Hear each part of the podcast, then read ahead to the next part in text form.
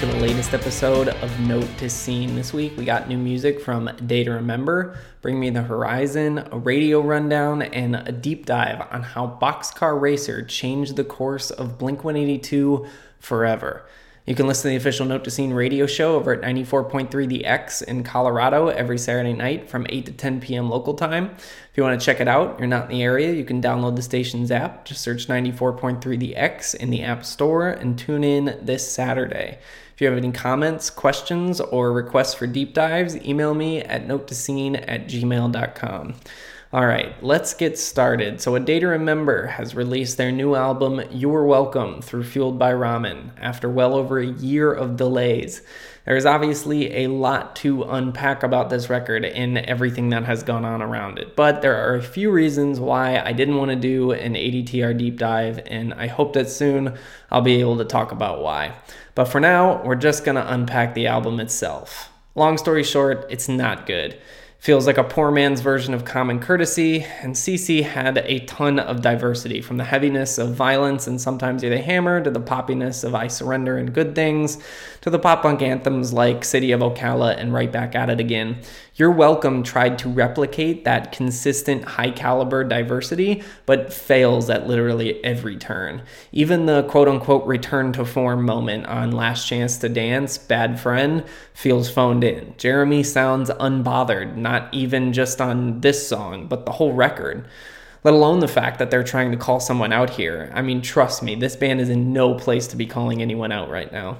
Bloodsucker is a failed Imagine Dragons impersonation attempt. Brick Wall is a clusterfuck of poorly executed multi genre concepts. High Diving is one of the most embarrassing songs this band has ever released, which makes me wonder what shit they wrote that didn't make the album. And I'm not saying that because it's a pop song. I mean, listen to those lyrics, you'll see for yourself. Looks Like Hell is a weird Western butt rock track. Viva la Mexico is solid sonically, but lyrically, what the fuck? It sounds like a frat boy's diary entry from a spring break trip that his parents paid for. One of the few, if not the only, redeeming moments on this album is Only Money, which is a ballad about Jeremy losing his grandmother and the lack of meaning money has at the end of the day, which even feels weird coming after the song Fuck You Money earlier on the album. The rollout, the delays, the complete disregard of allegations against Josh, the end result. After Degenerates came out and they delayed the album, I said it wasn't a good sign, and people came at me for it. Don't disregard missteps from bands when they happen. Sometimes redirects can happen, but they usually foretell a sign of things to come. And in a Day to Remember's case, the last two years have been a huge nail in the coffin. Bands, take note. Whatever ADTR did for this album, in pretty much any way, do the opposite. And I'm not even talking about it not being heavy. I've said for years, I just want bands to make the music and moves to move them to the next levels. Bottom line here is that this is just a bad album. They are currently forecasted to do 21,000 total first week, so including streaming, but I expect the total to be lower than that. They were sitting at 4.4 million monthly listeners when they dropped the album, and right now they're at 4.6. I mean, the fact that Architects went up as much as they did off of their singles and ADTR isn't matching that whatsoever I mean, it will obviously continue to go up some in the near future, but they should be toe to toe with All Time Low and Bring Me the Horizon at this point. And those bands have done nothing but stretch the gap over the last year. While A Day to Remember just spun their wheels. I mean, expect Falling in Reverse to pass them next. All right, in other music news, Bring Me the Horizon released the long awaited remix to their now seen classic, can You Feel My Heart? with rising TikTok star Jairus Johnson. This kid has gone viral a few times now and landed official remixes with Papa Roach on Last Resort, Chad Kroeger from Nickelback, and now Bring Me. The song follows Jairus's typical foundation of bass heavy 808s with the iconic Can You Feel synth line. He and Ali duel back and forth across the track, creating an aggressive dance centered banger. It's hard to tell for sure because it could just be some studio tricks, but I think Ali actually re recorded his vocal parts for the remix, which is pretty cool. The original track started going viral on TikTok a few months ago and has skyrocketed their streams on Spotify, jumping their monthly listeners to more than two and a half million. These types of moments are exactly what the scene needs to continue progressing. We're in this really weird phase right now between moments like this and the MGK slash Travis Barker pop punk revival wave. There is something happening, but it's up to the artist to keep pushing it forward to see if it all leads to a true commercial movement that permeates the mainstream in an all encompassing way, like emo did in the mid 2000s. But we'll see. All right, on to this week's radio rundown. On our all time low tracker update, we have them holding at number 18 on Top 40 Radio, but down 3.5% in plays. It's not the best sign, but it's not time to panic just yet. Hopefully, we rebound again next week. They're actually back up to number 4 on alternative radio, up 2.6% in plays. They break even at number 55 on the Hot 100 this week. We gotta keep those radio plays up. It is the only way this song is gonna survive. Again, hopefully we see an increase at top 40 next week. MGK and blackbear break even at number 10 on top 40, but they're up over 3% in plays, which is a good sign. And in alternative radio, they're number one, stretching their plays up 1.4%. It's currently at number 21 on the Hot 100, reaching a new peak and up from number 24 last week. Everything's looking good to break the top 20 next week, and after that, it's time to set sights on the top 10. Nothing Nowhere breaks even at number 18 on alternative radio, but is up 5% in plays. Mod Sun and Avril Lavigne are sitting at number 20, up over 6.5% in plays, which continues to look promising. I'm really excited about that one. Over at Rock Radio, Asking Alexandria is nowhere to be found, with They Don't Want What We Want dropping off the chart entirely. So they got one top five single from their new album and one top 10 so far. We'll see what the next song they push is. Bring Me the Horizon, on the other hand, have officially broken the top 10 at number 9 with Teardrops. It's up 6.7% in plays. There are a couple songs falling in plays ahead of them too, so fingers crossed we can keep the momentum going. Architects break even in position and plays at number 13, so hopefully we see an increase again next week. We don't want to get too stagnant because that's when we start falling. Escape the Fate single Invincible with Lindsey Stirling has broken the top 20 at number 19 and it's up 30% in plays. It's going to be keeping a close eye on that one because they're on Better Noise, which is the label to be on if you want to have rock radio success, and surprisingly, they have had it on their recent albums. Right outside the top 20, we have Black Veil Brides and A Day to Remember at 21 and 22. If they can break the top 20 like ETF just did, then I'll start tracking them too. But all right, that does it for this week's radio rundown. So, we don't have any new scene releases this week. So, after a month of new album dives, we're back to reaching through the archives.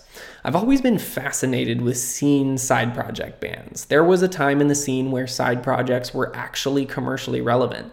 A member or members of a notable group could split away and create something entirely new, and people actually cared, and the industry actually pushed it. The Almost, Aaron Gillespie from Underoath side project that he fronted, released one of my favorite albums of all time, Southern Weather. That album sold 29,000 units first week. By two months later, it had sold over 72,000, and Say This Sooner as a single was getting big plays on rock radio. While not as commercially relevant, The Word Alive, anyone who was around the night Craig Mabbitt dropped that first demo EP on MySpace, you know how huge of a moment that was. It was the only thing the scene was talking about at that time. But perhaps the most interesting and important scene slash scene related side project was Boxcar Racer, the band formed by Tom DeLonge and featured Travis Barker on drums. Their sole self titled album was released in 2002, and I always love asking people who were around back then what it was like to experience it in real time. I was only seven years old at that point, and I was still a few years away from finding Green Day's American Idiot and having my life changed forever because of it. But 2002 was literally a different world, almost in every way than it is now. But for Blink, they were one of the biggest bands in the world. They were coming off of the multi platinum success of Enema of the State and then furthering that momentum with the also widely successful Take Off Your Pants and Jacket. Blink was actually still on the pants and jacket cycle when Boxcar was born. So they had a European tour get canceled following the terrorist attacks on 9 11. And then when those were rescheduled, they were canceled again due to DeLonge having a herniated disc in his back that required multiple surgeries and healing time. Basically, Tom felt stuck creatively and didn't feel fulfilled from the creation of Take Off Your Pants. Apparently, Tom had never listened to much music outside of punk and its peripheral evolutions at the time. So, on the Pants tour cycle, Barker actually introduced him to early post hardcore bands like Fugazi and Quicksand, and this opened the door for Tom to want to create music outside of the typical blink pop punk sound. Over the years, DeLonge has insisted the project was supposed to be as low key as possible and not even turn into a real band. I don't buy that entirely. I think he might have had some level of hesitancy and therefore downplayed it because he had never set out on his own before to create music outside of Blink in a professional capacity. But this dude has a messiah complex and definitely wants everything he does to be regarded as great. And that whole cycle began with Boxcar. So apparently, the name Boxcar Racer was also the name of a band that Barker had played in while he was in high school. DeLonge originally envisioned the album as a quote, violent femmes esque acoustic record, but it quickly evolved into the darker post hardcore ish sound we know it as today once Barker got involved. They also enlisted guitarist David Kennedy, who played in the hardcore punk band Over My Dead Body. And then when they started playing live, they added touring bassist Anthony Celestino, who we're going to come back to in a little bit. So, the Sole Boxcar Racer album was recorded over the course of six weeks, beginning in December of 2001. The band went with late producer Jerry Finn to record the record. You might remember Jerry from the December Underground dive near the end of last year that I did.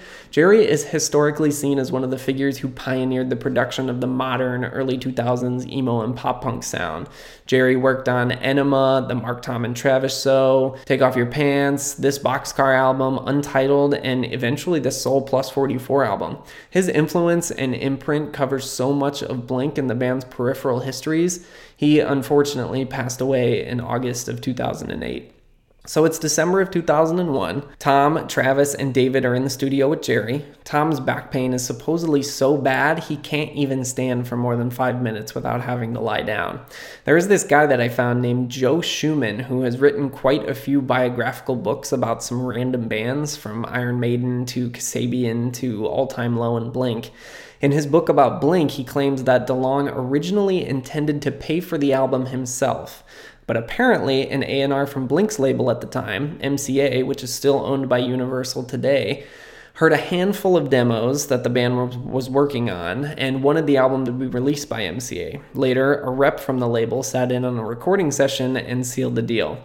In an interview with Guitar Center in 2002 that I dug up, Travis said of the label situation, quote, "When we wrote this album, we didn't know if it was going to be on a label or if we were going to put it out ourselves.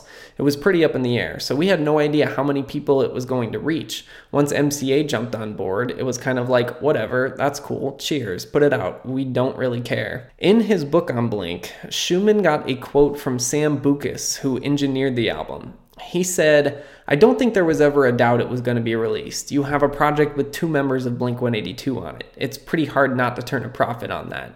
I guess if the record company wasn't going to foot the bill, they were quite prepared to foot it themselves for Boxcar Racer. But the label did, and the self titled Boxcar Racer album came out on May 21st, 2002. It sold 65,000 units first week, and three months later, it had sold nearly 250,000 units. I think this was a massive boost to Tom's young ego. Like I said earlier, I think there was a part of him that really did actually just want another creative outlet, but once the label had interest in the project and then it outsold everyone's expectations, and then he had everyone around him telling him that it did unexpectedly well, the Tom DeLonge Messiah complex began to form. Before this, we never really had any public instance where Tom was gaining some sort of leverage in the Blink equation. He and Mark were equals, and Travis was the link in between them. But this whole excursion that was Boxcar rubbed Mark completely the wrong way. First, it was that Mark didn't even know that Tom was working on something on the side, and Barker said in his 2015 memoir that he couldn't believe Mark didn't know about it, and that before 2001, Mark and Tom were inseparable. But then, after Mark found out about Boxcar, he wanted to be on the album, and Tom wouldn't let him. Tom's biggest concern was that he didn't want it to turn into a Blink 182 album, which I will give him that. The whole point of the thing in the first place was to have a creative outlet outside of Blink for ideas that weren't meant for Blink. And then Tom also maintained that the only reason Travis was involved was because he didn't want to pay a session drummer, which kind of feels like a shitty thing to say publicly, but also makes me think it was actually the truth. Mark did end up being on a song on the album called Elevated, which still feels weird to this day. But that tension is literally what led to the band's breakup in 2005. They soldiered through Untitled, and I truly believe they lucked into that album. They were a few more personal discoveries from Tom away from having a neighborhood situation on their hands in 2003 instead of in 2011. But in that same thought, the masterpiece that Untitled ended up becoming would have never happened if Tom hadn't have done Boxcar. So, you know, it's a bit of a retrospective give and take when we look at it hypothetically. But the bottom line is that Boxcar changed the course of Blink 182 forever. Untitled was created and it changed emo as we know it, but Blink literally broke up after it. Tom had a chip on his shoulder from Boxcar, and then his ego exploded into Angels and Airwaves, which is a dive for another time. But holy shit, there has never been anything quite like the launch to Angels and the We Don't Need to Whisper album. It did 127,000 units first week, and at that point, I think Tom genuinely believed he could walk on water. It was his third band. He wasn't relying on any help from Blink members, and it was blowing the roof off of any expectations anyone had. The industry rumor that I've heard for years is that over a million dollars was spent on the adventure music video. And then Tom never grew out of his Bono phase. He tried to infect Blink with it on Neighborhoods and the Dogs Eating Dogs EP, both of which do have their underrated moments. But the point remains everything came to a boiling point in 2015, and Mark did the one thing Tom never thought he would do he kicked Tom out of Blink. Tom held his ego over Mark for more than a decade, and Mark finally had enough. I mean, you got to give it to Mark, though. He gave Tom so many chances before reaching his breaking point. But the boxcar story hasn't fully ended. The book keeps getting peeked back into by Tom and Travis here and there. They've teased a couple things on social media over the last five years or so, most recently near the end of last year when Travis tweeted that this year would be the album's 20th anniversary, which was really odd because the album won't turn 20 until 2022, but the band will technically turn 20 this year, so who knows what, if anything, will happen from that. There's supposedly one other boxcar song from back in the day that was recorded but never came out, and Travis has said that it never will. But one thing I dug up while researching for the show was in 2019, Boxcar's touring bassist, Anthony, left a very interesting comment on a Blink fan page on Instagram. The page had posted a video clip of Mark recording what was supposedly riffs for the second Plus 44 album that never came out. And Anthony replied, Struggling to play as always. You guys want to know why Boxcar Racer didn't record another album or tour again? It's because this guy, at Mark Hoppus, cried the whole damn time about it. The whole time we toured, and that we were even a band. So there you have it, straight from the one purely no name that was involved in all of this. I mean, take it for what you will, but it really just adds to the fact that from 2001 onward, Blink was a drama fest, and Untitled is truly a miracle album that probably should have never turned out the way it did. But to wrap up Boxcar, they actually did go out on a brief touring cycle in 2002. They played their first shows ever in April and then went out on a North American headliner that fall with support from the Used and H2O. In 2005, after Blink had broken up, Tom looked back on Boxcar in an interview with MTV. He said, It's obvious that the music changed after I went and did Boxcar. One of the craziest things about Boxcar Racer is that it was the both greatest and worst thing for Blink. It was obviously the reason why we made that last record, which I thought was a masterpiece, but it also caused a great division in the band. It was really hard for Mark. He thought it was really lame Travis and I went and did that, but it was a totally benign thing on my part because I only asked Travis to play drums because I didn't want to pay for a studio drummer. Wasn't meant to be a real band. So, again, take that for what you will. But the lesson here, which was a revelation to me the further I dug down the hole, is that Boxcar Racer changed Blink 182 forever. What's really interesting is to think where Blink would have been if Tom was satisfied with Take Off Your Pants and didn't feel the need to have to go and do anything else. We never would have gotten Untitled, but would we have gotten a handful more Enema or Take Off Your Pants caliber albums? But uh, on that same note if Untitled doesn't happen, how much of this scene doesn't end up existing ever. I think everyone underestimates the impact Blink 182 had on our world. To me, they are the single most influential band on the scene. The only other band that comes close would be Linkin Park, but they had more of a long tail influence into the current age of the scene, while I think Blink got so many bands from back in the day out of their bedrooms and onto stages. But whatever the case, the fact remains Boxcar Racer changed everything. Thank you so much for listening this week. If you have any requests for deep dives, email me at notetoscene at gmail.com. You can subscribe to the show wherever you listen to podcasts. Follow Note to on Facebook, Twitter, and Instagram. If you enjoy the show, please drop a review on iTunes. I'd appreciate it very much. Until next week, stay safe, and I'll talk to you soon.